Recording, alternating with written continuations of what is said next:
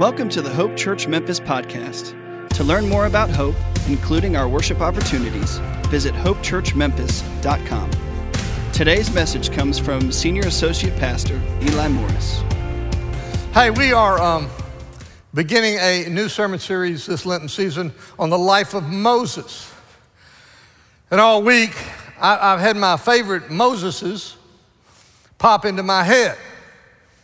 So here are my five favorite Moseses in no particular order.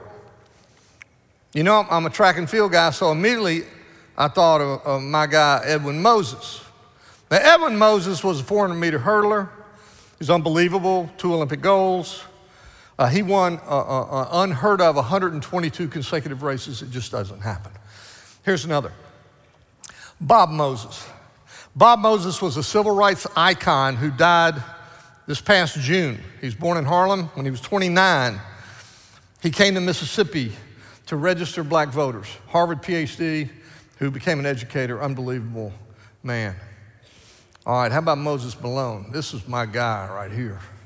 NBA legend, 6'10 center for, for my favorite team in the early 1980s, Philadelphia 76ers with Dr. J and all them. 12 time All Star, NBA champion. Here's another personal favorite of mine the Reverend Dr. Mike Moses.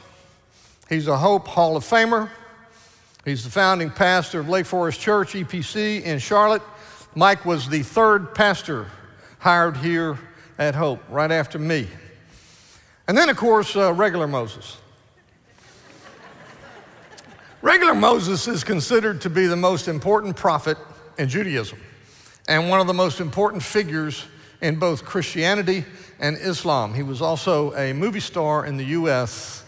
in the mid 1950s. You may not know that, but he was. That's actually Charlton Heston. Uh, our biblical Moses had a very interesting life. Let's begin at the beginning because he was born, he was born into danger. The Hebrew people had been in the brutal bondage of slavery in Egypt for 100 years when Pharaoh, afraid of, of this rising birth rate of Hebrews, did this in, in Exodus 1. Then Pharaoh gave this order to all his people Every Hebrew boy that is born you must throw into the Nile, but let every girl live. Now, a man uh, of the tribe of Levi married a Levite woman, and she became pregnant and gave birth to a son. When she saw that he was a fine child, she hid him for three months. But when she could hide him no more, no longer, she got a papyrus basket for him and coated it with tar and pitch, and then she placed the child in it and put it among the reeds along the bank of the Nile. His sister stood at a distance to see what would happen to him. You see, Pharaoh, out of fear and using his limitless power, attempts to protect that power by calling for the death of, of all young Hebrew boys in his kingdom. Desperate kings through the millennia have done similar things. It, so, it sounds like Herod, doesn't it? Mary, Joseph, and the baby Jesus have to flee from Herod to escape the same fate. And just like with Jesus, God has a plan. For you see, after being born into danger, Moses is rescued into royalty. Exodus 2, verse 5 then, then Pharaoh's daughter went down to the Nile to bathe, and her attendants were walking along the riverbank. She saw the basket among the reeds and sent her female slave to get it. She opened it and saw the baby. He, he was crying, and she felt sorry for him. This is one of the Hebrew babies, she said. Then his sister asked Pharaoh's daughter, Shall I go and get one of the Hebrew women to nurse the baby for you? yes, go, she answered. So the girl went and got the baby's mother. Pharaoh's daughter said to her, Take this baby and nurse him for me, and I will pay you. So the woman took the baby and nursed him. When the child grew older, she took him to Pharaoh's daughter, and he became her son. She named him Moses, saying, I drew him out of the water. That's an interesting provision of God, right? Not only is the baby rescued, but he is rescued by Pharaoh's daughter. And, and then Moses' super crafty sister, Miriam, offers a solution for the care of the baby. She proposes a woman to nurse the infant, the infant's very mother, Jochebed. And Pharaoh's daughter even paid the mother to nurse her own child. It's a pretty good gig, if you ask me. So when the child is old enough to leave his birth mother's side, he is returned to Pharaoh's daughter to begin his life in the royal palace. And did you notice he wasn't named until he was returned to Pharaoh's daughter? She named him. She named him Moses, which means she drew him out of the water. So Moses was born into danger, he was rescued into royalty, but he was also God designed for leadership. He was God designed for leadership. Before I say another word, I need to say that I, I believe that we are all, in one way or another, God designed for leadership. I spoke on this very subject at, at Hope's men's breakfast a few weeks ago. Our, our, our lives may not end up looking like Moses' life, but I believe that at its core, leadership is influence. And in our lifetime, we all have the opportunity to influence others, whether it is in our home or at school or at work or at church. And if you're here today or, or watching online and you feel that you, you can't really make a difference for God through your influence, you're, you are partially right because you can't. You can't. In your own strength, you have limitations. But, but do you know who the most powerful twosome in the world is? God and anybody else. It's like, it's like Hank and Tommy Aaron. They hold the record as the best home run hitting brother combination in Major League Baseball history. These two brothers hit a total of 768 home runs. Hank has got 755 of them. And Tommy stroked out 13. And so when you want to make a difference, partner with a power hitter. Partner with God. And when we choose to partner with God, here's the way it goes God gave Moses and he gives us abilities. God gave Moses and he gives us abilities. Do, do you know what your, what your spiritual gift is? Allow me to let you in on a little secret. When you go off to seminary, like some of my friends do, every seminarian thinks that he or she can preach. But you know what? Not every pastor that stands up in the pulpit has the gift of preaching. And some of you are saying, Yeah, I noticed that. but we all have at least one spiritual gift. And, and understand it, I'm not, I'm not talking about talent here. If you can drive a golf ball 325 yards, that's not a spiritual gift. That is a talent. And you are a gorilla, by the way, if you can do that. Uh, if you have a beautiful singing voice like mine, that's a talent.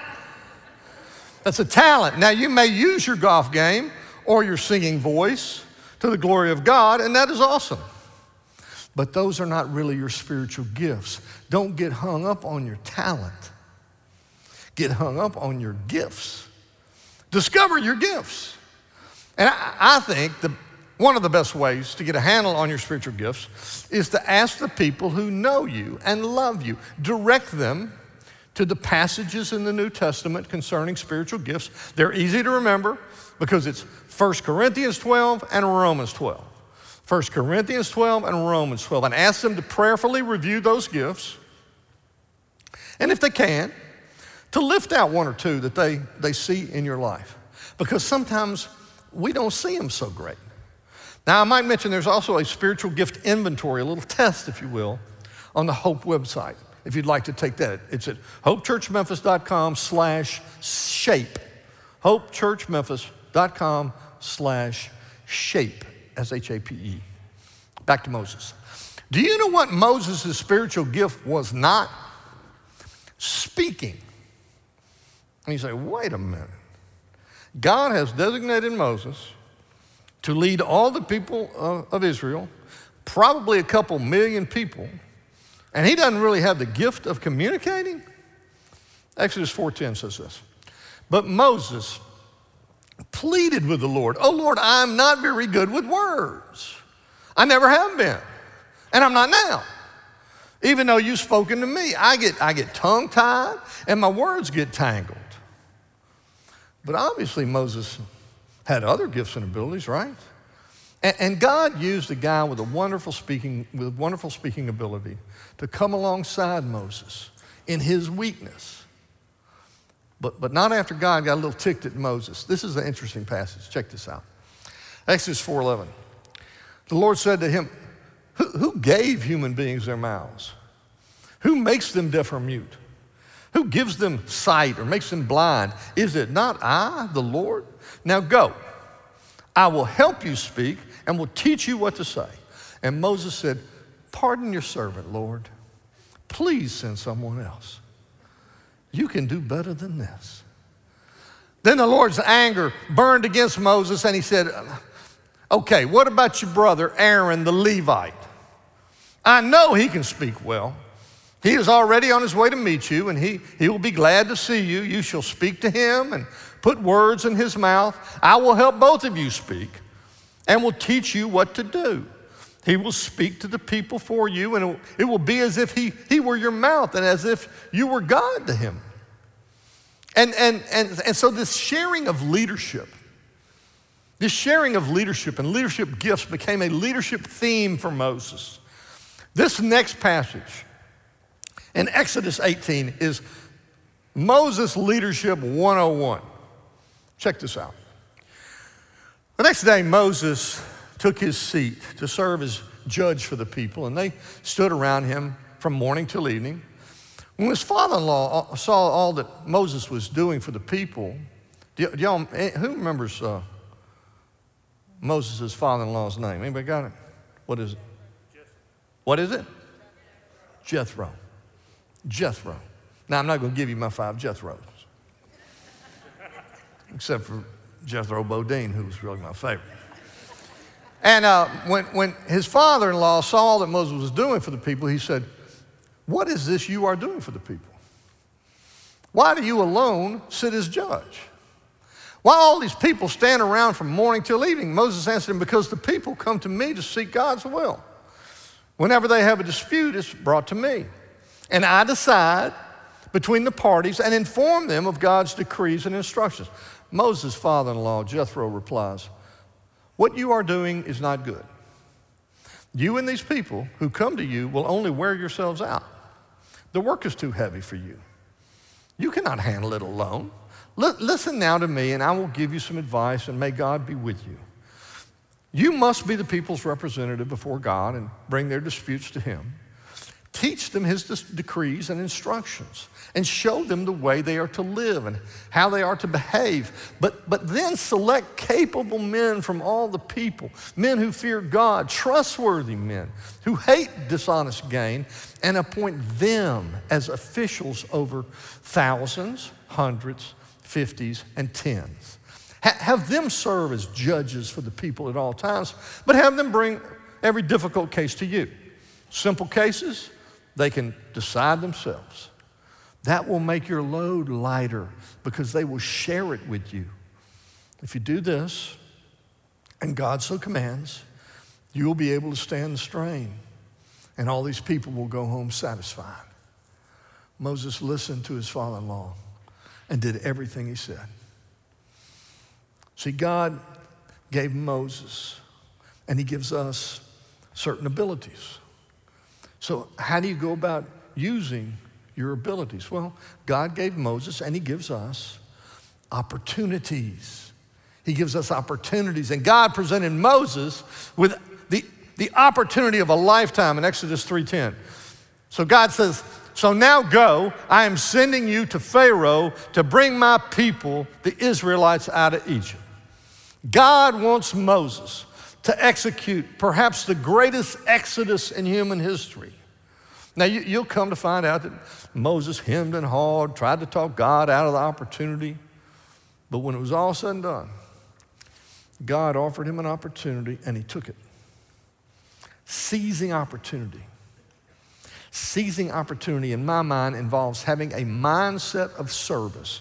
I, I call it I call it walking around ministry. It's having your ministry antenna up all the time. A ton of you are like that. A ton of you are like that. It's just who you are. And really, it, it's who we all need to be. In the New Testament, Paul challenges us in Colossians 4. He says, Make the most of every opportunity. A few years ago, our family was invited to a lunch after church on Sunday at another pastor's home. I typically take a nap, but I decided I'd do that. We show up at this pastor's home, and when we get there, we see that, that a huge limb has fallen in the street in front of his home, and he lives on Walnut Grove. And it's, it's tangling up traffic on this super busy street. So we walked up to the door of the house to let them know that we were there, but, to, but to tell them that we're going to get out in the street and help move this limb. So all five of the Morrises stepped out into the street, and by the time we got there, three other people had stopped as well to help move the limb. And it took, it was huge. It took all eight of us to do it. And while we were dragging this monster limb to the curb, the host pastor drove up to find his guest about to get killed right out in front of his own house. But before we went back across the street to lunch, the people who, were, who had joined us out in the street to help came up and introduced themselves. I didn't know any of them, but they all had just gone to service at Hope. And, and, and, and they hadn't seen their stupid pastor out in the street and come to rescue him. They were in the street while we were at the front door. They got to the street first. Hundreds of people driving up and down the street, and eight folks from the same congregation hop out to haul this limb. Now, that did not change the course of human history. But it made a little bit of difference to people who were driving down that street that day. What, what, what were the spiritual gifts in the street that day? I don't know. Mercy, maybe. Uh, the gift of, of helps, of helping. Leadership, maybe. But the cool thing to me was that when the opportunity arose to make a difference, as small as it was, eight people saw the opportunity and clicked in. See, God provided Moses, and He provides us with opportunities. And you may say, Eli, that is, that is all good, that's inspiring, but I ain't built like that. I don't, I don't, I'm not, I'm not shaped that way, and I do not have the courage. And see, that does not have to be a problem. Because God gave Moses, and He gives us strength. He gives us strength. The interesting thing about serving God is that if we choose to engage, He provides the wherewithal for it to happen. He is a full service God. I'm, I'm old enough to remember full service gas stations. These days, if you drive up to a service station and somebody runs out to your car, you roll up your windows, right? But God is full service. See, God provides the tools in the spiritual gifts He gives us, He provides the structure in his giving of opportunities, and then he even provides us the strength to do the job. Late in his life, when Moses' work was done, he passed the mantle of leadership to Joshua. And in his final instructions to Joshua, he said these powerful words from Deuteronomy 31 6. He says, Be strong and courageous. Do not be afraid or terrified because of them. For the Lord your God goes with you, he will never leave you nor forsake you.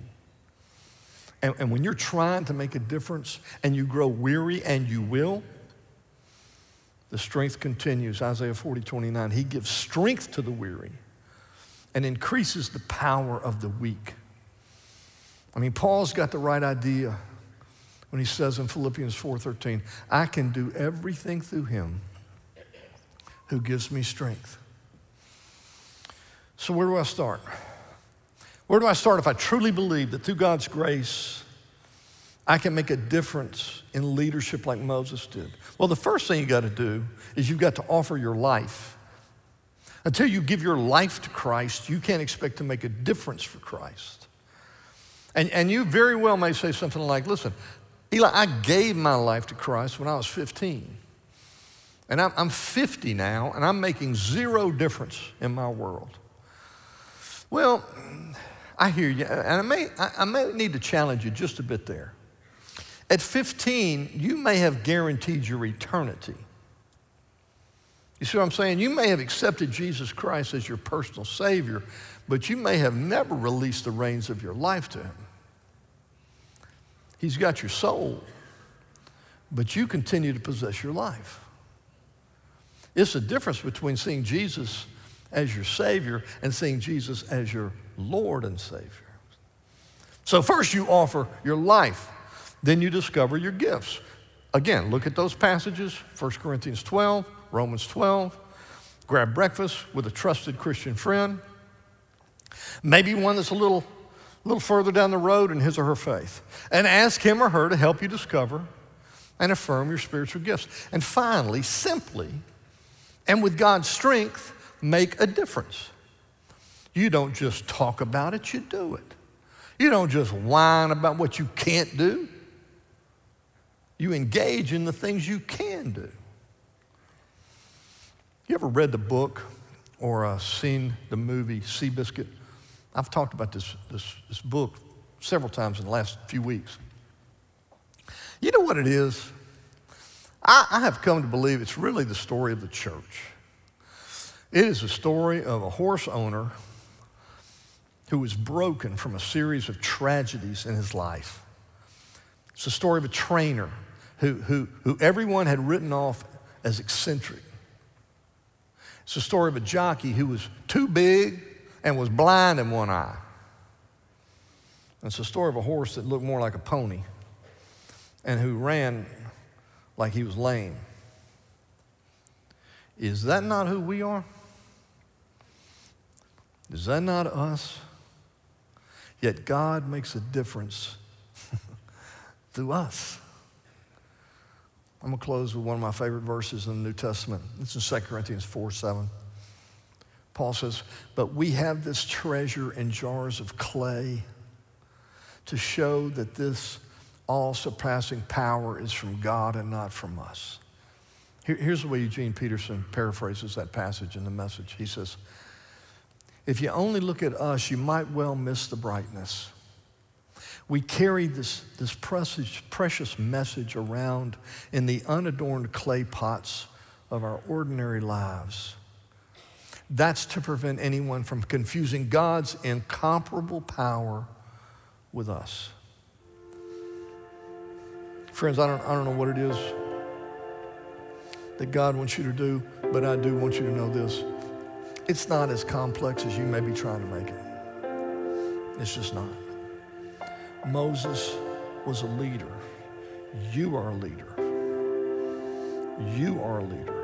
It is really simply living day by day in surrender to a God who gives you abilities, who gives you hourly opportunities to serve Him, and who gives you the strength to complete every task He asks of you. Amen? Amen. Let's pray together. Father, what a God you are, who would love us so that you would give us gifts, you would give us opportunities, and then as a full service God, you would give us the strength and the wherewithal to accomplish your will in our world. Father, I pray that we might be people with our ministry antenna up, that we might look for ways to offer servant leadership to those around us in our family, in our, in our workplace, in our schools, and in our church.